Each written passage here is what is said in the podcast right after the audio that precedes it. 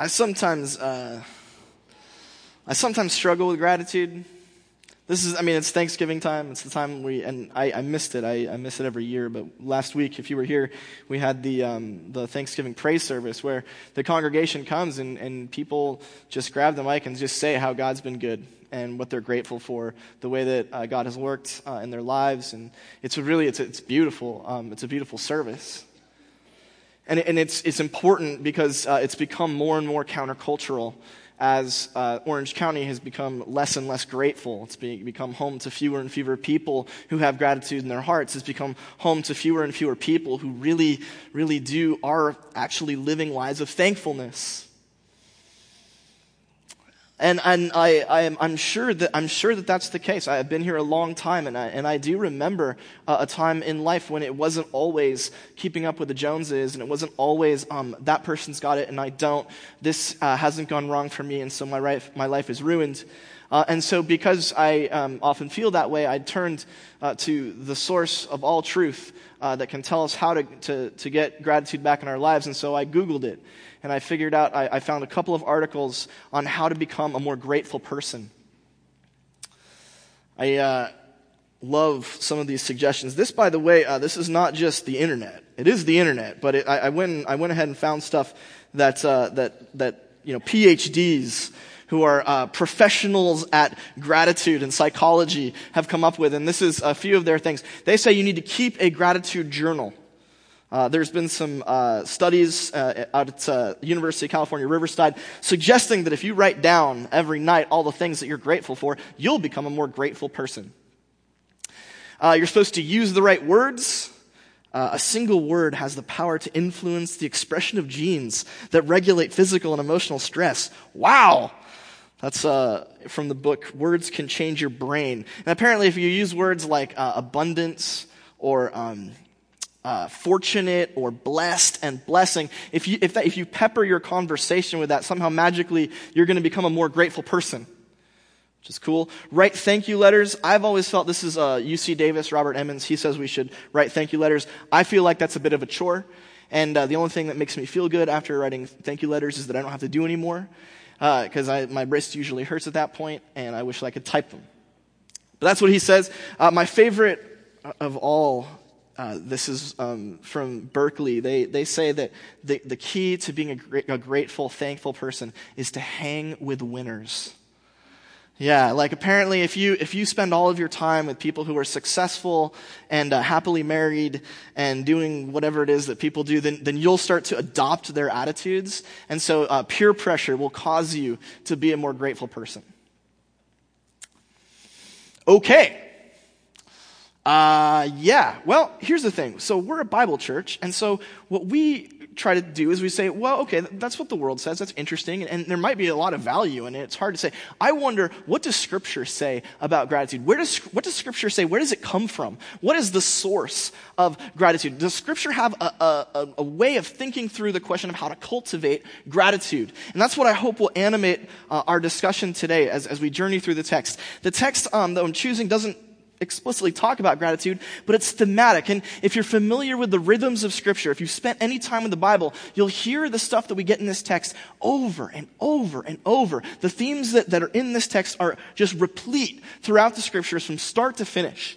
And I really think that the, the, the, logic or the idea, the theology of gratitude is buried, it's, it's, it's, it's enmeshed in this text. And that might be surprising. This text is a little bit, um, in, in, in some places, a little bit graphic. Uh, in fact, if you uh, go past where we're going to stop, I'm stopping at the happy part of the text. But if you go further, you're going to see examples of the Old Testament and God talking about things like physical and sexual violence.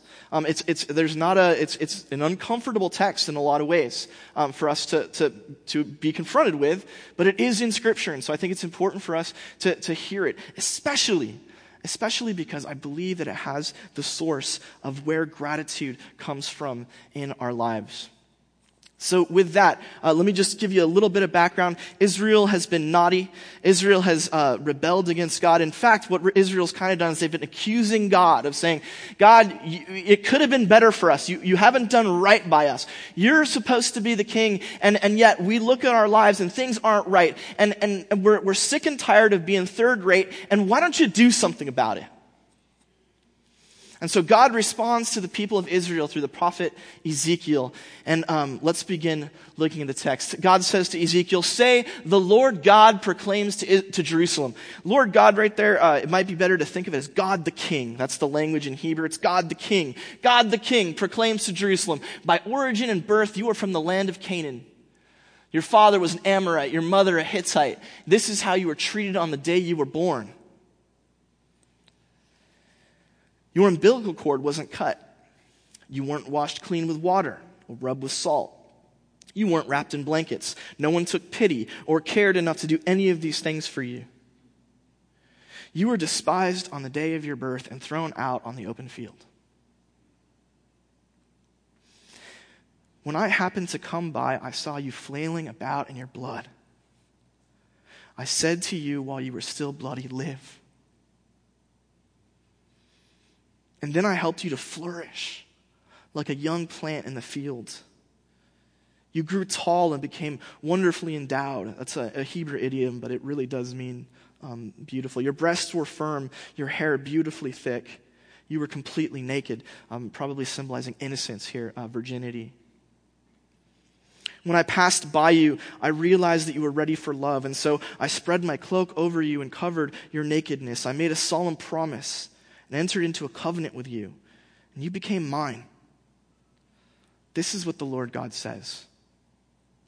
Then I washed you with water. I rinsed off the blood. I poured oil on you. I clothed you with colorful garments, put fine sandals on you, wrapped your head in linen, covered you with jewels.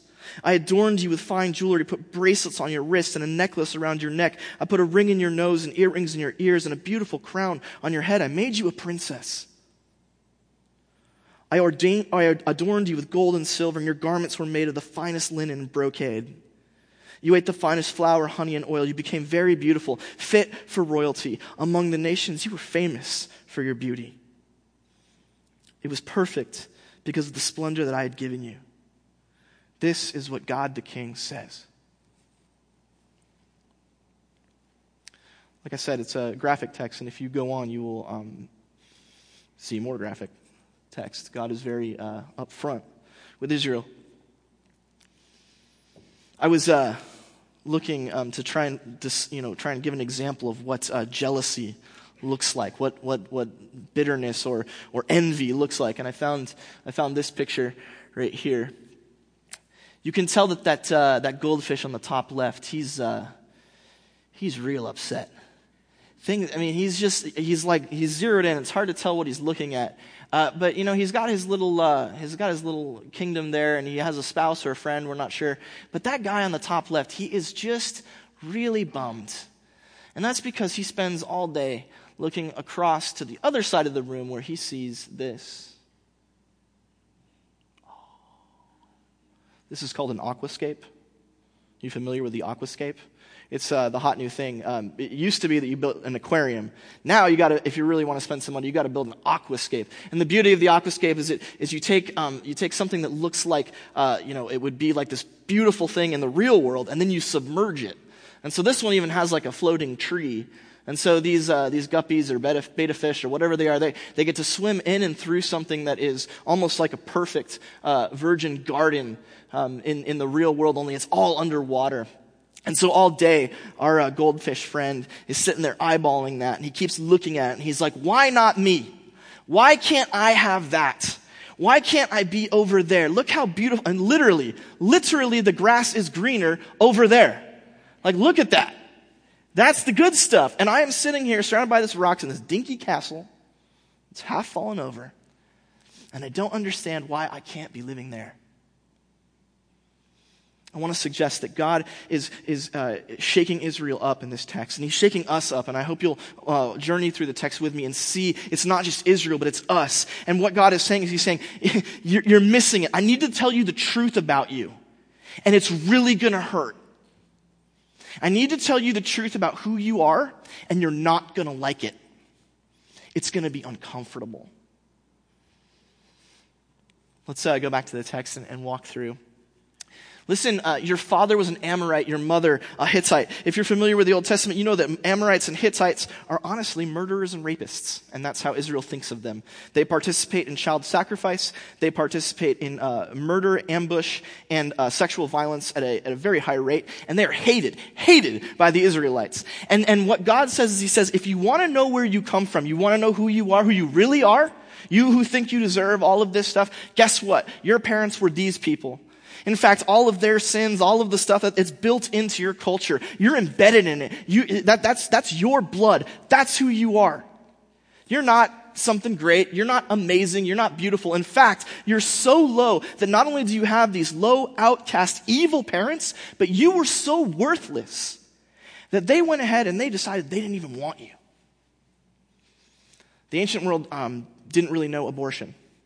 Uh, the closest thing to abortion in the ancient world was exposing a baby child.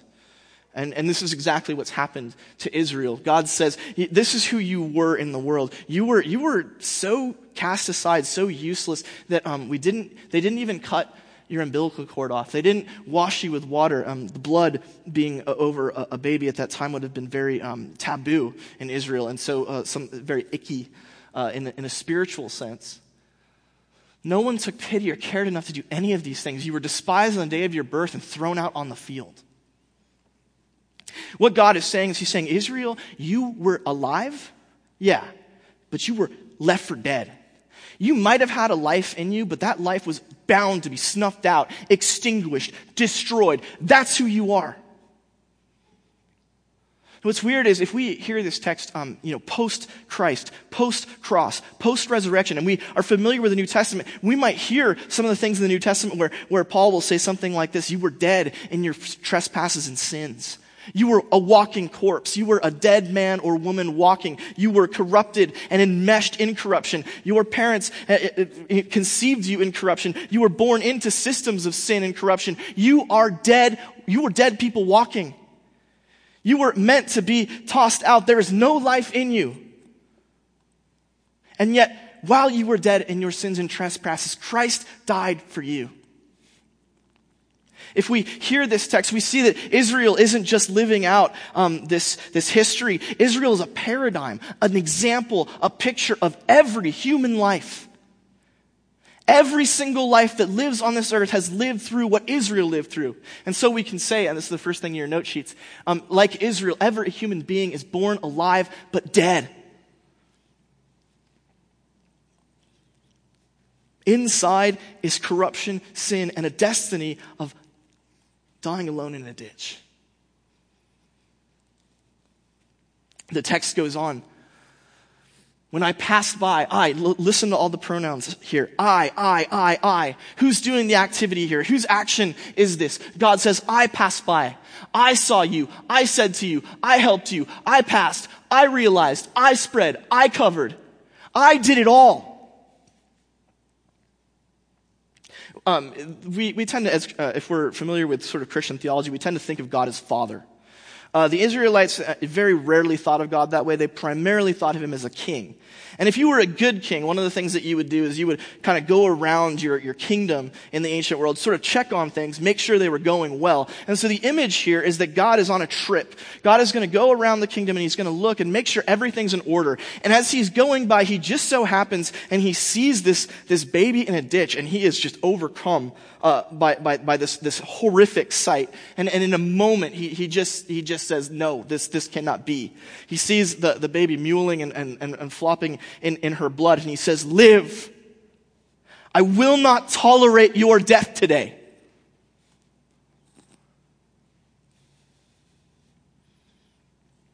I wonder if we, maybe after the cross, after the resurrection, after the New Testament, hear something of God speaking to all of humanity in Christ, saying, I see what you are. You're dead. And I will not tolerate your death today. Just trust me. Live. Have life. And it's not just life. Look at Israel's life. I help you to flourish. It's not just, I'm going to keep you alive. Maybe the image is that the, the king is passing by and he, he rescues the child and maybe takes the child to a local couple and furnishes the child with everything that she needs so that she can grow up And, and there's, and there's even a sense that he's superintending, this is God, of course, but helping her to grow into something beautiful and wonderful, to flourish and not, not to just, not to just have life, but have it abundantly. And maybe if we're attuned to the New Testament, we hear that, that Jesus said, I came to give life and life abundantly. Not just keep you breathing, but give you the divine heavenly life here and now and forever.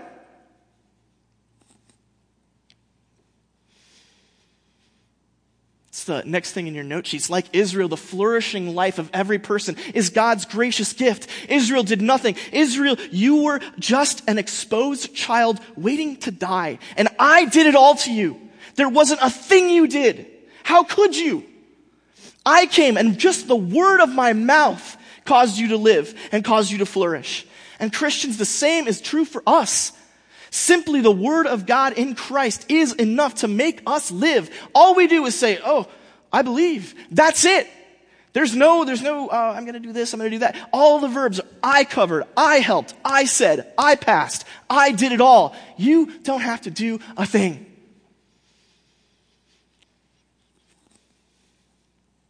Uh, at the end of that uh, last text, it, it comes time um, where the, the king has, has gone back to his, his palace for a while and he spent some time there. It's been years since he's seen the girl.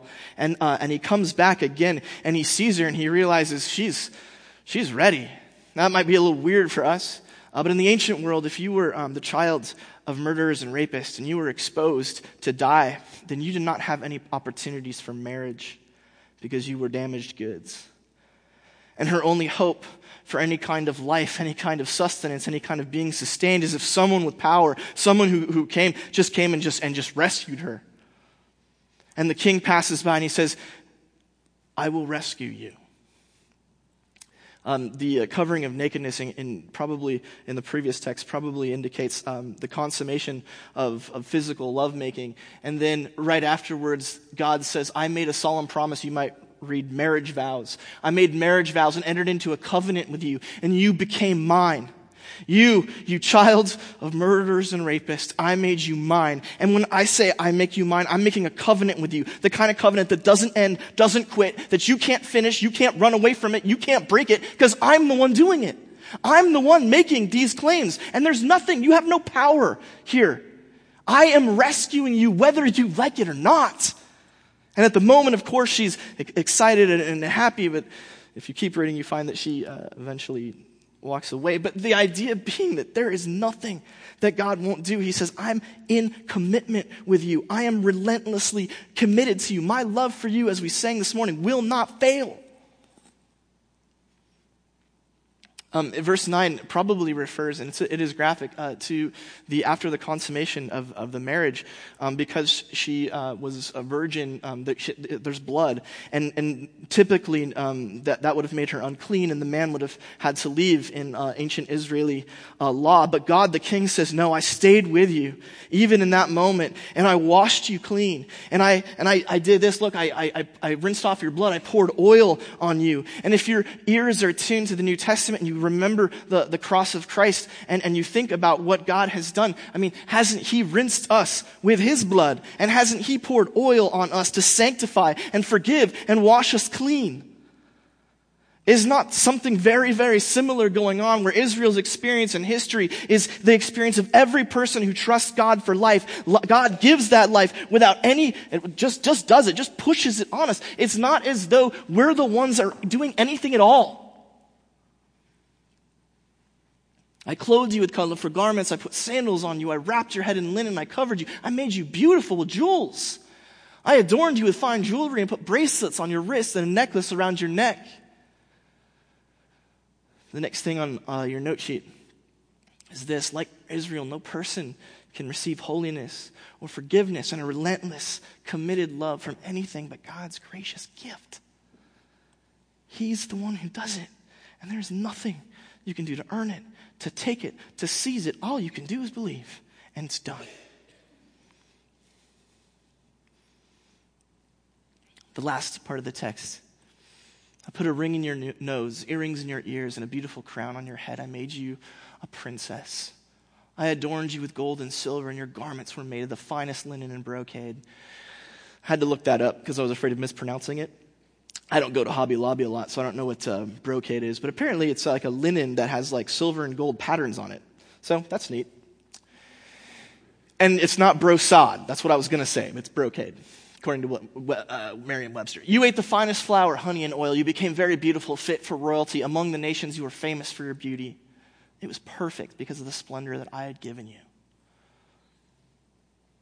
If you're attuned to the, the, the, language of the New Testament. After Christ comes and after he's raised, you're attuned to the, the language of, of crowns, of glory. You remember Jesus saying, I'm going to prepare a place for you in heaven, a place filled with mansions. You remember him saying things like, Great will your reward in heaven be. That, that, uh, that I'm not just leaving you here. I am not just finished with you yet. There is a destiny that you have, and I am taking you to it. And that destiny is glorious. It's glorious beyond anything that you can possibly imagine. It is shiny and beautiful. It is everything that you were born for. It is everything that I have desired for you. And it will be yours because I declare it, not because of you. How majestic and good is God, and how powerful and loving is He, that this is how He treats His people, this is how He treats us, and asks nothing in return. In your note sheets, like Israel, Christian rewards in heaven are at perfect splendor, available only through God's free, gracious gifts. You're not earning rewards, although maybe it feels like that. But really, what's happening is that God is living through you by the power of His Spirit. And as you live according to His ways and promises that is only possible by His power, when you're, when you're living that, He's storing up for you rewards. It's almost as if He's rewarding Himself because He's happy to do it because He loves you.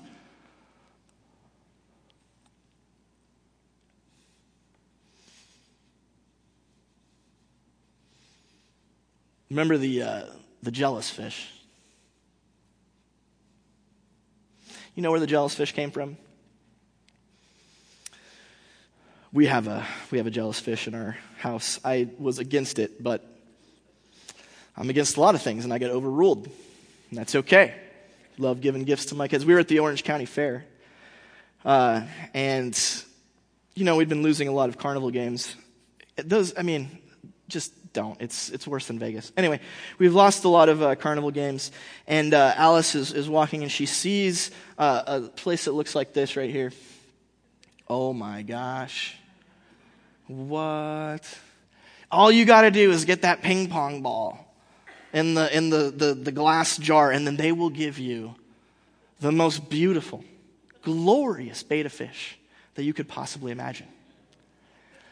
So 20 bucks later, um, Alice has tried and failed. Olivia, I mean, it wasn't even fair. She's only four years old, so she was basically throwing it like in the wrong direction. But then I took my shot because I'm like, let's be the man of the house here. Complete failure. So then we put the pro in. That's Erin. She's the one who's good at uh, games of chance. She lost too. And so I was like, on one hand, I was like, thank God I didn't want to take that fish home. On the other hand, I was like, man, there's going to be a tantrum that I just cannot deal with when she realizes she's walking away with no fish. So I was, I was of two minds about it, but I was like, eh, I've had a tantrum before. I know how to deal with that. All right, let's just, let's just, and so I'm walking away and like, sir, sir, here's your, here's your fish. I'm like, hmm. Like, oh yeah, man, if you spend $5 here, you get a fish no matter what. I was like, thanks for letting us keep playing, pal. How about three more? Am I, am I just kidding? No, you keep them. Now, if you've ever uh, received a fish, um, or seen someone who's received a fish at, at, a fair or something like that, you know you've seen this this little deal here where the he's like, "Oh yes, I'm going to take my fish home. I'm going to love this fish. I'm going to love this fish so much. This fish is going to be great." And you know that within 48 hours, that fish is going to end up here. Yes. True fact because uh, those carnies, they're not giving you the cream of the crop. Okay, they're, they're saving those fish for somebody else. You're getting like the dead, the dying, like, like failing fish. Uh, so, so, um, I, I go downstairs and unbelievable. For four months now, this fish has been thriving in this little, little box. And I keep trying to kill it, but, uh, Erin keep, and her mother keep feeding it and changing the water. And it has these poops. They're like long strings. I'm just like, oh my gosh, what? And the kids love it. They think it's great. Um, But I'm sitting there looking at that fish, and I'm, I'm wondering, is that fish kind of mad? You know, because his, his, or her, we don't know, his or her life is awful. It's like you're in this size thing and you're just going back and forth. You know, there's not even enough rocks to cover the, the plastic bottom of the, the case. It's like there's like one side, they're all red and green. And I sort of feel guilty, like maybe I should go to the pet store and, you know, do something right, try and give this fish a, a home. If I were that fish, man, I would be so mad. But that's because that fish can't remember where it came from. That fish doesn't remember that uh, it was a fair fish. That fish doesn't remember that fair fish are destined for the toilet bowl. That fish doesn't remember that fair fish are kind of alive, but mostly dead. That fish doesn't remember that what it has is way more than it ever could have deserved, ever could have hoped for. And that fish doesn't know that if it makes it another month for Christmas, I'm going to get it in an aquarium. I'm and not just an aquarium, an aquascape with a floating kelp forest. Maybe even some friend betta fish, because that fish is ugly. They really chose the worst one. That fish does not know its destiny. It's forgotten all about that. It doesn't know where it's going. It's forgotten where it's been. It's just sitting there and it has forgotten the truth about itself. And so it spends all of its days looking out, being like, when do I get mine, man? Hang in there, fish. You will. And maybe we'll even give you a name if you make it for another month. That's probably not the right picture. Let's change that picture to the next slide. This is a song we sing. It's the last thing in your uh, note sheets. Um, every once in a while we sing this song, and for most of it, um, uh, I mean, I like the song, but I, I love this line. If grace is an ocean, we're all sinking. We were all fair fish destined for the toilet. We were all exposed babies destined for the grave. We are broken, corrupted, failed beings. And yet, where we are in the world, if we're really honest and we look around and we know the truth, we are breathing grace every day. It's, it's the water that surrounds the fish. It is, we're, if, if grace is an ocean, we're just drowning in it. It's over our heads, and, we, and sometimes we can't see it, but it is splashing over us again and again and again. God's gift and God's love is so powerful and so complete and so endless that it just simply never quits. And if we're honest and we remember where we came from, I submit to you, we won't have to worry about being grateful anymore. I, uh, I thought of three types of fish that we might be. Um, and you'll forgive me for dipping into my Pixar uh, background here. Three types of fish. Um, I think that there's probably at least three types of people here, but I've, I, have I've thought about them in this way. I, I think that first there's the Nemos. If you've seen Finding Nemo, you know that Nemo is the fish uh, who thinks he can do anything. He thinks he's, he thinks he's got it under control and he's, he's got the power and the ability and the capability and he can go out and, and explore the ocean. He can do whatever he needs to do. He's got it figured out, except that he doesn't re- recognize that he has a fin that doesn't work real well. He's broken. And so when he tries uh, to get out and to, tries to explore, he gets caught up and lost and, and crushed because he doesn't realize he's not strong enough. He's forgotten that he's a fair fish. He's not uh, much. He's not a valuable thing. And because he's never acknowledged that, he's never come to terms with that, he's not able to make the right choice. He's not able to recognize that, that he really is gifted a ridiculous amount and needs to depend on that grace and the, the gift of the, the community around him. And similarly, I think there are some of us who um, we just live in a world where we have figured it out. We've got it under control, and, and we don't need uh, this or that or, or him or anybody else. We, we just need to go after it. What's really hard is that God's, God's truth for you, if this, is, if this is you, God's truth is that you are a fair fish. You were exposed on the side of the road to die. You are not what you think you are. And you must trust Him because He is the only life you will ever truly have. Some of us, and I think a lot of us, are probably Dories. Dory is the fish that can't remember anything. Ellen DeGeneres, she's very funny. She uh, in the in the the movie, she kind of her brain resets like every about six seconds, and she forgets who she was or where she's been, and so she's very free. She can go out and do just about anything because she has no idea who she is or what she's doing. Um, but the problem for her is that because she doesn't know her origin, she doesn't remember um, who she really is or where she's really come from. She has no idea where she's going, how she's going to get there. She has no uh, hope for the future. She has no um, need of anything other than the present. And she's the kind of fish who doesn't get very grateful because she forgets uh, what there is to be grateful for. And I suggest that that's really most of us, probably. When we're confronted with it, when we're confronted with it, it's a hard truth to remember that we were fair fish, that we were the baby exposed on the side of the road. But when we acknowledge that, when we keep that before us, then suddenly we know where we're headed. We know that they're good things. The aquascape is, is coming, that we don't have to be caught up in all of this, that we have an eternal hope that doesn't depend on us. Can you imagine how grateful this place would be? And by this place, I mean Orange County. If everybody had that image in their mind of this is where I came from, this is God who God has made me, and this is what God has for me, no matter what. The last, and this is the dearest to my heart, is the sharks. If you remember finding Nemo, uh, uh, his father and Dory run into some vegetarian sharks. Uh, these are sharks who have recognized the corruption of their, their, uh, their flesh, and they understand that it's evil, that they're out going after and eating other fish. And so they've reformed, and they know that they're evil, they know that they're wrong, and they want to change, and they want to be different. It reminds me of some people because of you know circumstances of life or um, you know your own past and history, maybe uh, uh, in many cases abuse that you've experienced. You cannot get away from the fact that you're ugly and horrible and miserable. That you wish that you had died when you were in that ditch. You wish that you'd been flushed down the toilet. You are the kind of person who doesn't need to be told again that you're a worm because it's the only thing you know, the only thing you can remember.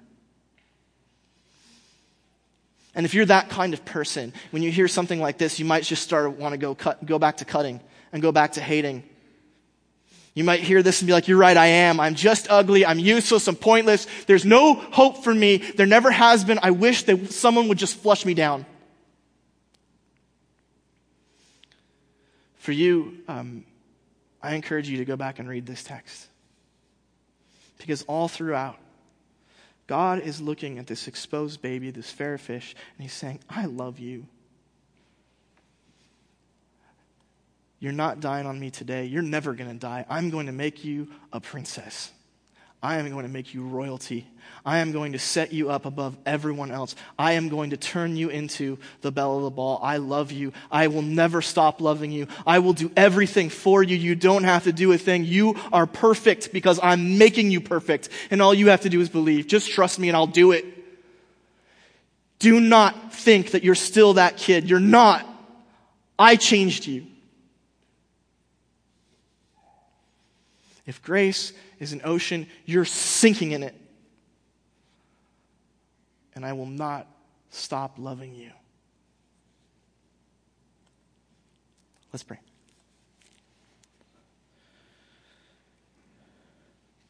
Gracious God and Father, I pray that um, for all of us, wherever we are, God, that we'll know our origins, even when they're hard truths about who we are, what kind of people we are. We'll recognize where we've come from, and in that, that we'll cultivate gratitude, that we'll be gracious and, and grateful people, knowing that you've done it all. You've rescued us, you've brought everything for us, and all we've, you've asked is just for us to trust you. God, I pray that all of us will look around and recognize that we are sinking, drowning in your loving, never quit, never give up, covenantal love and grace. All this we ask in Jesus' name. Amen.